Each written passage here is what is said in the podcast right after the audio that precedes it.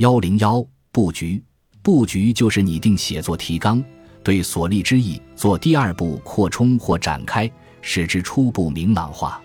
立意是集约思维，而布局则是发散思维，为论著先画一幅草图，构思大致的结构。布局原本是下围棋时所用的术语，棋手布局得当，胜算就大；布局不当，那就输定了。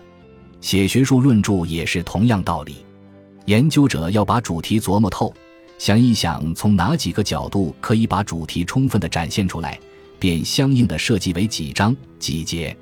章是主题的第一步拓展，章与章之间可以是递进关系，也可以是并列关系。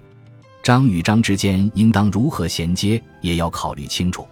如果是并列关系，还要考虑到如何把几个并列的部分组织起来。得出一个共同的结论，否则会导致结构松散。设置章以后，再考虑在章下如何设置节。节是主题的第二步拓展，节同全书的大主题是间接的关系，而同每章的小主题则是直接的关系。节要根据小主题的需要设置，使章的具体展开。节与节之间应当有内在的联系。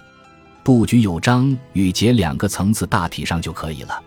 节下面可以列出专题，也可以不列专题，可以把详写的内容以要点的形式写出，暂时不必考虑要点之间的联系。